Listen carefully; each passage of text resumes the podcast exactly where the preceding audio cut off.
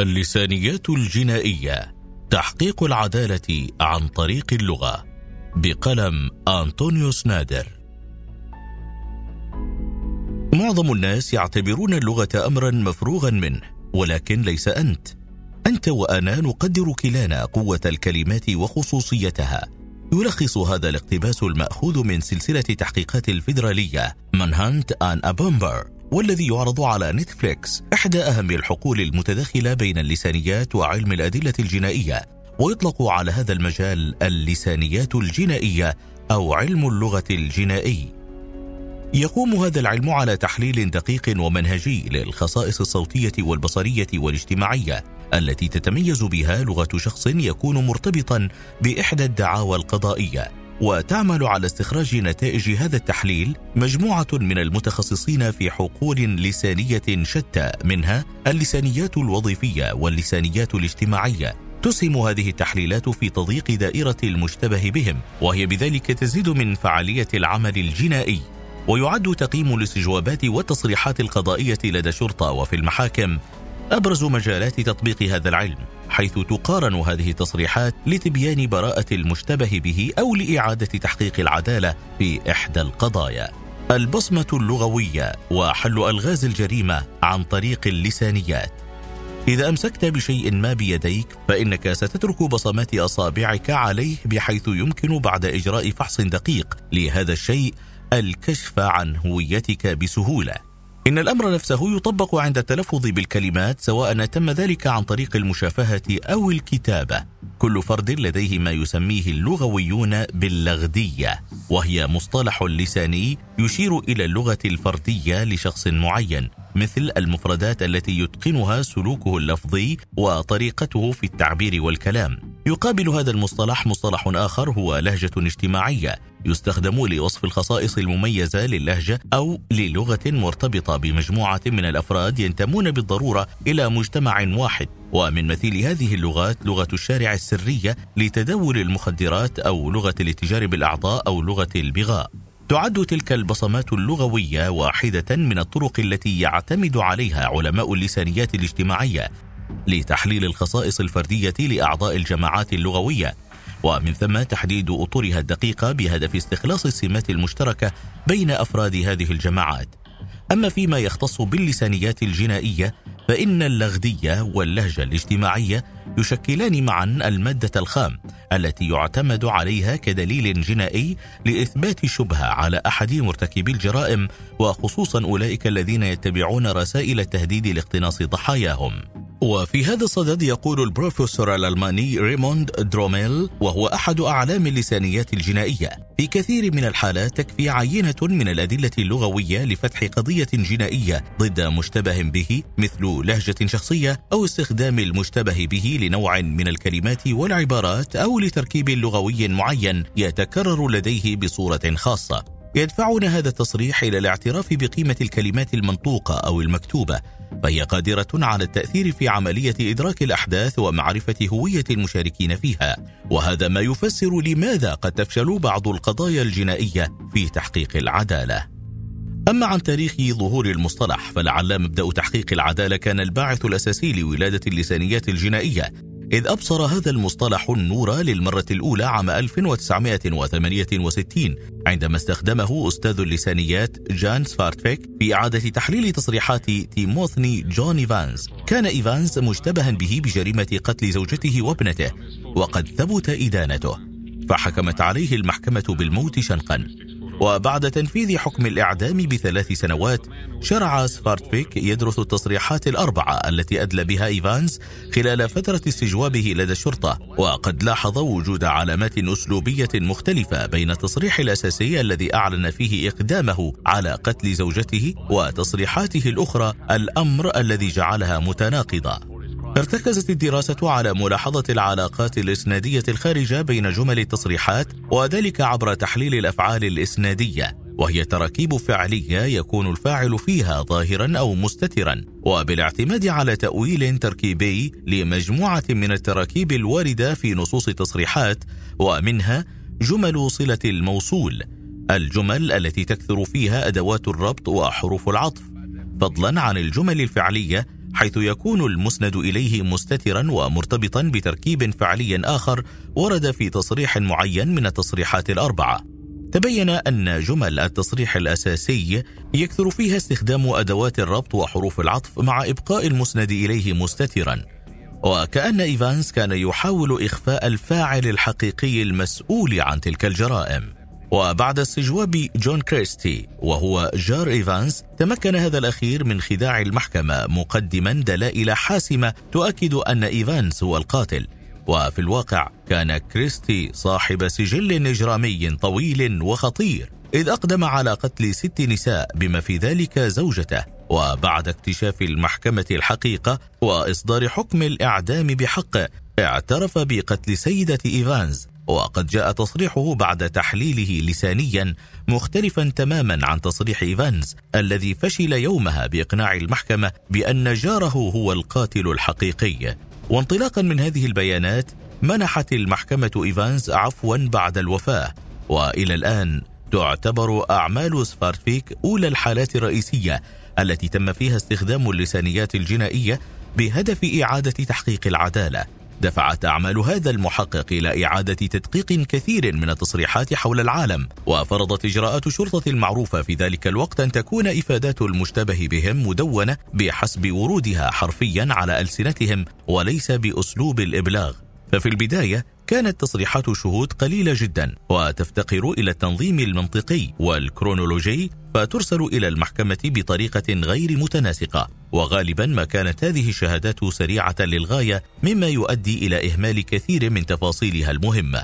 اهتمت الولايات المتحدة في أول ظهور للسانيات القضائية بحقوق المشتبه بهم في أثناء عملية الاستجواب وتسمى هذه الحقوق بحقوق الميراندا. ولعلك على دراية بذلك المشهد الذي يتكرر في كل الأفلام البوليسية حيث تضع الشرطة شخصا رهن الاعتقال ويبدأ الاستجواب معه بعبارة تحذيرية شهيرة لديك الحق في التزام الصمت يمكن استخدام أي شيء تقوله ضدك. تعتبر هذه العبارة مهمة للغاية لأنها تعلم المشتبه به بحقوقه وتضمن له الحماية بموجب القانون. ومن أبرز مجالات تطبيق هذا العلم لغة النصوص القانونية حيث تشتمل اللسانيات الجنائية في جزء كبير من مجالات تطبيقها على دراسة النصوص القانونية أو القضائية من زوايا مختلفة منها نوع النصوص والتدرج المنطقي اللساني في الأحكام القضائية إضافة إلى تحليل الكلمات المستعملة ودلالاتها المعجمية والنحوية والسياقية. ويتضمن هذا التحليل اللغوي القانوني مراجعة الوثائق المتنوعة الصادرة عن هيئات قانونية كدساتير الدول والأحكام الشرعية والوصايا الخاصة وأحكام المحكمة واستدعاءاتها والقوانين الصادرة عن الدوائر الحكومية. ومن أبرز هذه الوثائق قانون حامورابي الذي يعد أهم وثيقة قانونية تم العثور عليها وذلك لاكتمال نصوصها. وتجدر الإشارة إلى اعتبار أي نص أو عنصر من اللغة نصا قضائيا عندما يستخدم في سياق قانوني أو جنائي. ومن مجالات تطبيق هذا العلم المكالمات الطارئة يشكل هذا المجال ميدان اختبار لقدرة المتخصص في علم اللغة الجنائي على اكتشاف الأحداث التي يمر بها المتكلم وذلك عبر استخراج المعلومات اللغوية التي تدل على حالات معينة من قبيل التهديد مثلا. ومن الأمور المهمة في تحليل المكالمات الطارئة وفق آليات اللسانيات الجنائية ارتفاع الصوت وانخفاضه. نبرة الصوت ونغمته والمدى الصوتي الذي يدل على أن هناك تدخل طرف ثالث في الاتصال. على سبيل المثال إن إلحاح المتكلم عبر تكرار الكلمات نفسها يلعب دورا مهما في الكشف عن حالته وكذلك أيضا التردد وعلامات التهرب والإجابات غير الكاملة أو القصيرة جدا. هذه الأمور قد تدل على أن المتصل مخادع أو تحت تهديد معين. كما أن استخدام نبرة صوت عالية في نهاية كل جملة يدل على عدم الصدق لأن ارتفاع الصوت في نهاية الكلام هو حيلة دماغية لإخفاء معلومات معينة بينما يتميز الاتصال العادي بتشابك الكلمات وبصفاء نبرة الصوت بشكل يثير لدى المتلقي نوعا من الثقة أو اليقين بأن المتصل به سيزوده بمعلومات دقيقة وواضحة. ومن المجالات أيضا طلبات الفدية أو الرسائل والاتصالات التهديدية. فالتهديد هو الأسلوب الذي يرافق طلب الفدية وفي القضايا التي لا يوجد فيه مشتبه بهم قد يكشف فحص الأدلة اللغوية عن معلومات إثنية دينية واجتماعية محتملة عن المهدد أما في المواقف التي توجد فيها مجموعة محدودة من المشتبه بهم فقد تساعد المقارنة والمشابهة بين لغة التهديد من جهة والوثائق المكتوبة لكل مشتبه به من جهة أخرى وفي تضييق نطاق مجموعة المشتبه بهم. ويمكننا أن نرى تحليل رسالة الفدية في قضية الخطف الآتية. في الأول من آذار عام 1932 دخل متسلل إلى منزل الطيار تشارلز ليندبرغ في نيوجيرسي واختطف طفله الصغير. بعد أكثر من شهرين بقليل تم العثور على جثة الطفل في مكان قريب. ترك الدخيل رسالة فدية على حافة النافذة في غرفة نوم الطفل. فدفع ليندبرغ أموال الفدية وسرعان ما ظهرت الأموال في مدينة نيويورك. في النهاية قاد التحقيق إلى معرفة هوية القاتل. وهو مهاجر ألماني صاحب سجل إجرامي طويل يدعى هاوبتمان. خلال محاكمة هاوبتمان على ثمانية خبراء في الكتابة اليدوية على دراسة أوجه التشابه بين مذكرة الفدية وعينات أخرى من كتاباته. أدين بعد ذلك بجريمة القتل بعد أربع سنوات من حادثة الاختطاف. قضية هاوبتمان هي واحدة من القضايا الجنائية الشهيرة التي كان فيها تحليل خط اليد وهو جزء من تطبيقات اللسانيات الجنائية بمثابة دليل جنائي رئيسي ويقع هذا التحليل بما يسمى بعلم الخط جرافولوجي حيث يتعقب المحقق شكل الخط وطريقة رسم الحروف بالإضافة إلى التركيبات اللغوية المستعملة لمعرفة هوية المشتبه به وعن الفاصلة التي كشفت القاتل إليكم هذه القضية المثيرة.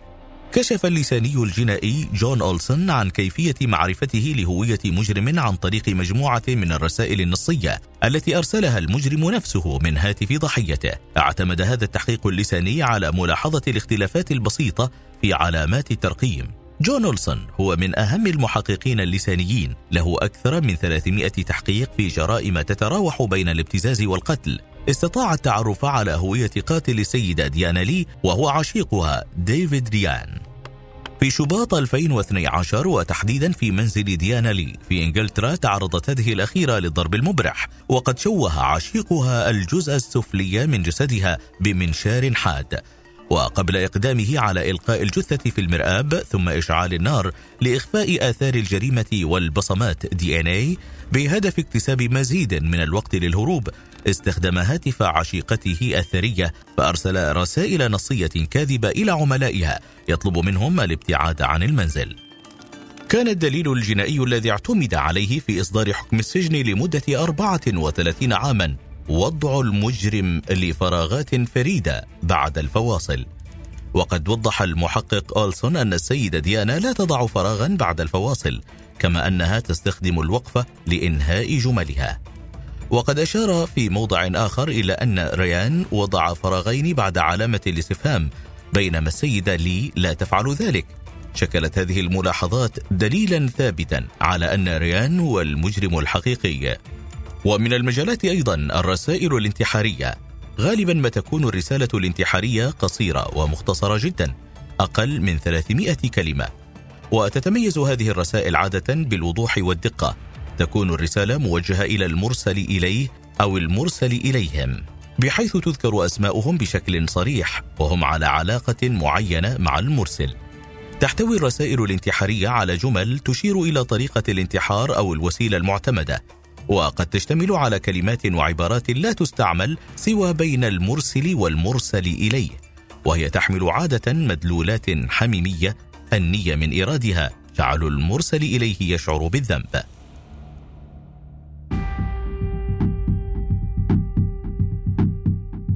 خامس هذه المجالات تصريح المحكوم عليهم بالإعدام. هي تصريحات يعترفون بها بالجريمة مما يترك انطباع الأمانة لدى المستجوب. ويمكن أن تكون تصريحات ينكرون فيها فعل الجريمة مما يترك انطباع البراءة لدى السلطات المختصة. وقد تكون أيضا تصريحات يتهمون فيها الشهود بالكذب من أجل محاولة ادعاء البراءة. ومن المجالات الأخرى تستخدم آليات اللسانيات الجنائية في حل النزاعات المتعلقة بالعلامة التجارية وحق الملكية وقضايا السرقات الفكرية. ومن أبرز هذه القضايا قضية التنازع على أحقية موريم بين سلسلة مطاعم ماكدونالدز وسلسلة فنادق ماكسليب. اللسانيات الجنائية أكثر الفروع الأكاديمية تشعبا حيث يمكن أن تقسم اللسانيات الجنائية إلى فروع كثيرة ولكن أبرزها ما يلي. علم الأسلوب الجنائي. يختص هذا الفرع بالمواد المكتوبة أو المنطوقة وتحديد قياس المحتوى اللساني للكشف عن هوية المؤلف الحقيقي غالبا ما يعتمد في قضايا الانتحال أو السرقات الأدبية. تحليل الخطاب وهو إظهار وظيفة كل جزء من الكلام المنطوق أو المكتوب من خلال الشرح والتفسير والتأويل. تستخدم فيه آليات الهرمينوطيقة والسيمياء علم اللهجات اللغوي. هو فرع من فروع اللسانية الاجتماعية يهدف إلى دراسة اللهجات بطريقة منهجية بالاستناد إلى معلومات أنثروبولوجية وجغرافية. يساهم هذا الفرع في تحديد المنطقة الجغرافية أو البيئية الاجتماعية التي ينتمي إليها المتكلم المجرم.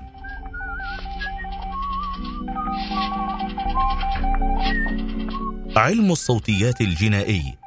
يهتم هذا العلم إلى بيان أوجه التشابه والاختلاف بين التسجيلات الصوتيه التي قد ترد على ألسنة المشتبه بهم ومن ثم تحديد حالتهم النفسية أو المرضية انطلاقا من الخصائص الصوتية الفيزيائية ويتكامل هذا الفرع مع علم النفس الجنائي.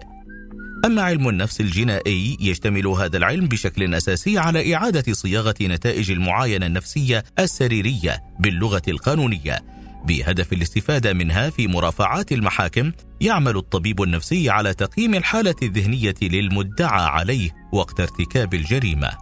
أما عن واقع اللسانيات الجنائية في الوطن العربي فتفتقر المكتبة العربية اليوم إلى المصادر والمراجع التي تتناول موضوعات هذا المجال وأمام الاختصاصات الجامعية التقليدية والنقاشات والبحوث التي تدور كلها في دائرة واحدة تعيد تكرار نفسها نتساءل ألا يستحق هذا المجال الحيوي من علماء اللغة العرب ومن المختصين في العلوم الجنائية والقضاء والحقوق أن يولوه الاهتمام الفريد الذي يستحقه في زمن لا عدالة؟